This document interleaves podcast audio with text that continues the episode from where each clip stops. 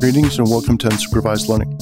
I'm Daniel Miessler, and this show explores the topics of security, technology, society, and human meaning. Every Monday, there's a news and analysis episode that curates tens of hours of reading into a concise 15 minute summary, as well as regular episodes featuring essays, interviews, and book reviews on these same topics. The goal is to provide a weekly, concise, and curated update on the most interesting things happening in the world and to explore ideas that give you something to think about and prepare you for what's coming next.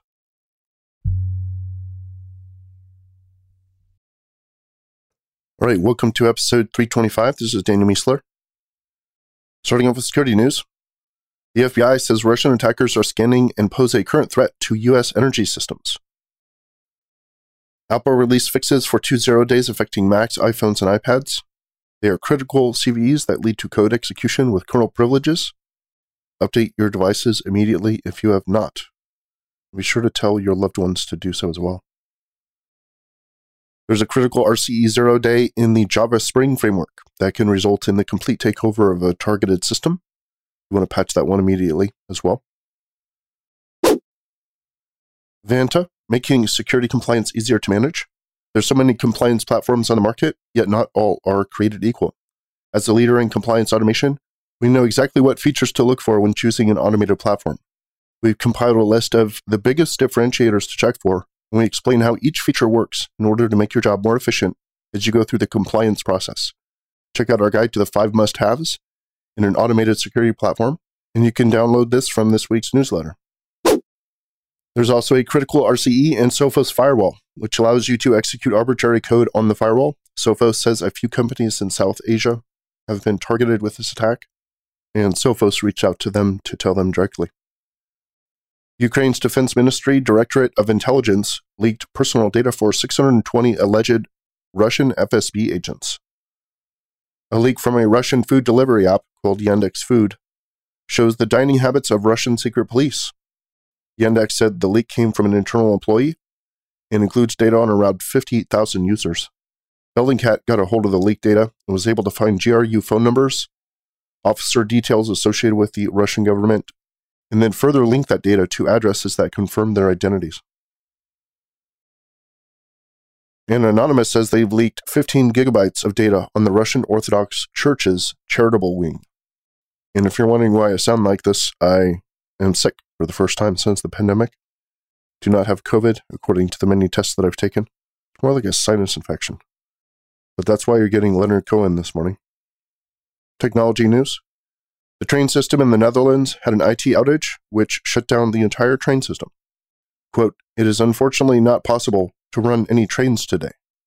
End quote. Human news. The U.S. economy added 431,000 jobs in March, bringing the unemployment rate down to 3.6%. It looks like the supply chain issues might get a lot worse.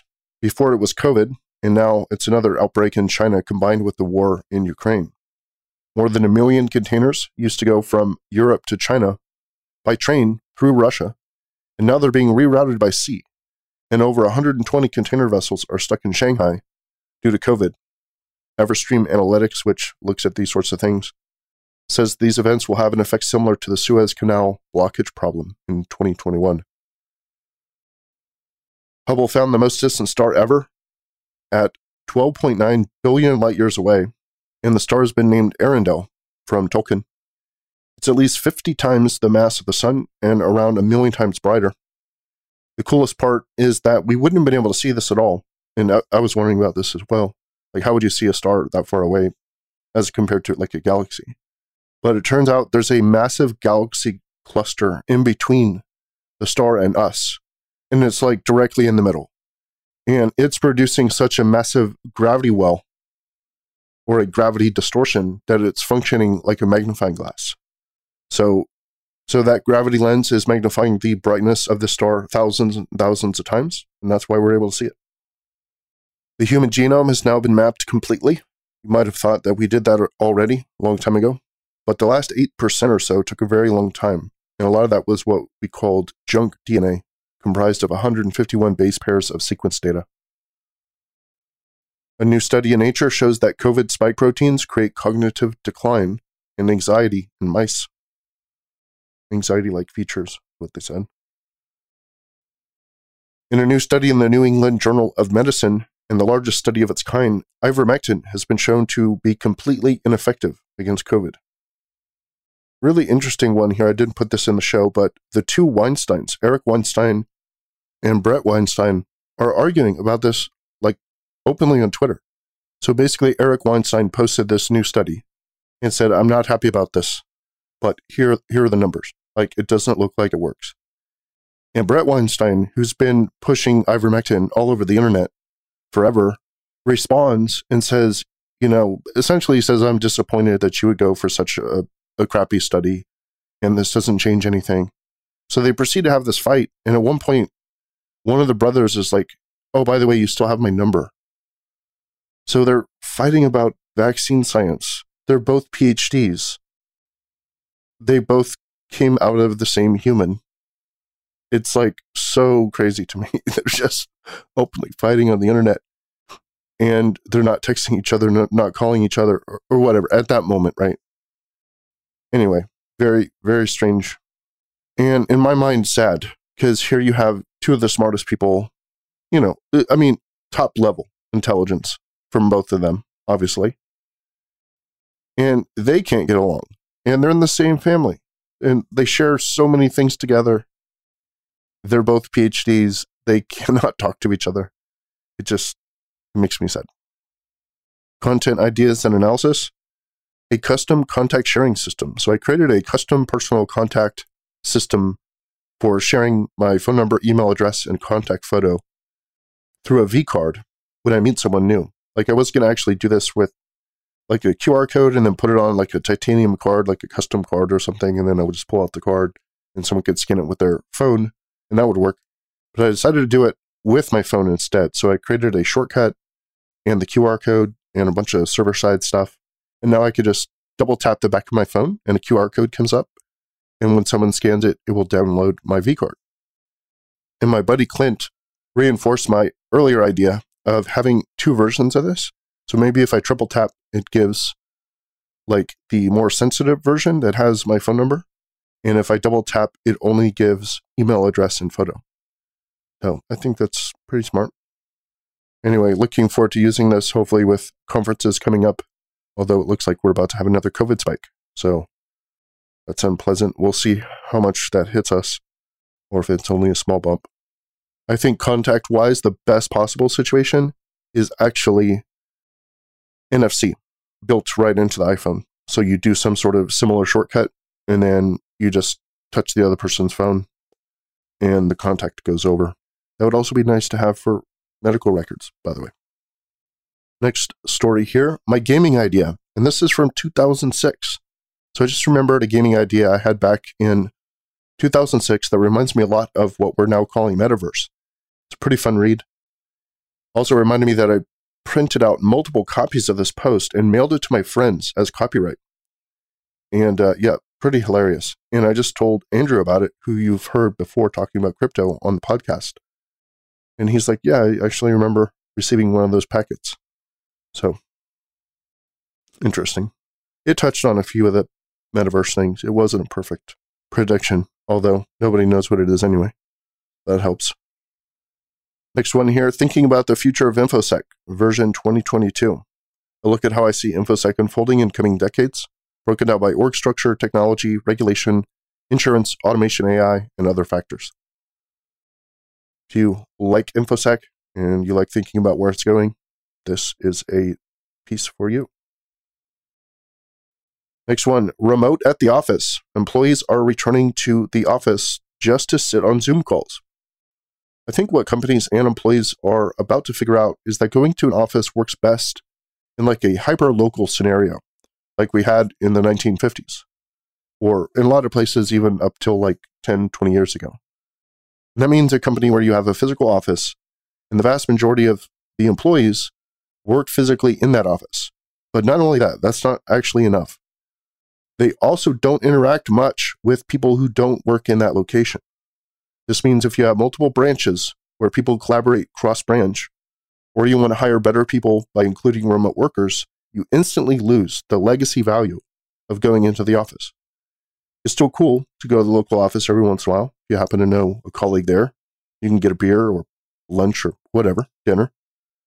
But fewer and fewer companies are going to have an on site advantage collaboration wise simply because there are multiple branches or there's multiple offices. Like I worked at Apple and there's like, what, hundreds of Apple offices just in the Bay Area?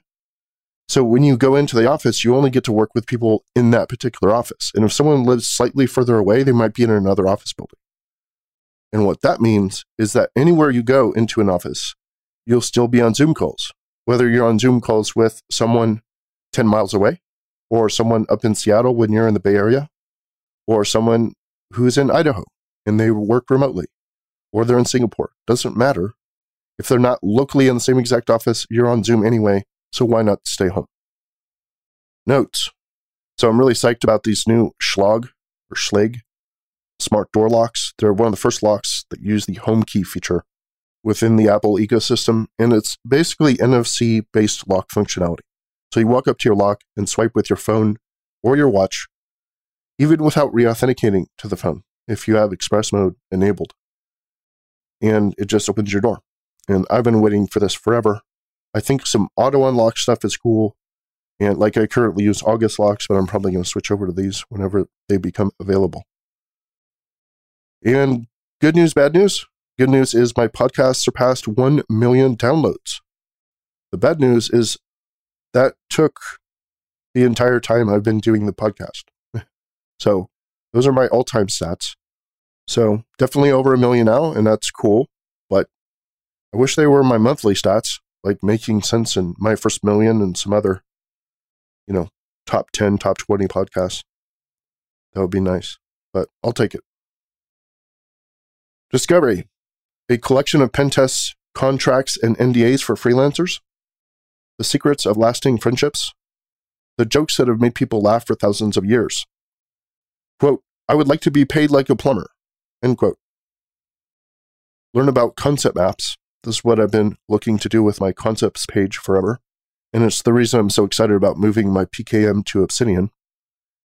The ultimate personal security checklist, the tech interview prep industry, dual 75 inch 4K TV floor computing, Recon, Recon FTW, a recon automation system that focuses heavily on subdomain enumeration before heading into vulnerability assessment and CI/CD Dagger, a Lego-like dev kit for building powerful, repeatable, and portable CI/CD pipelines.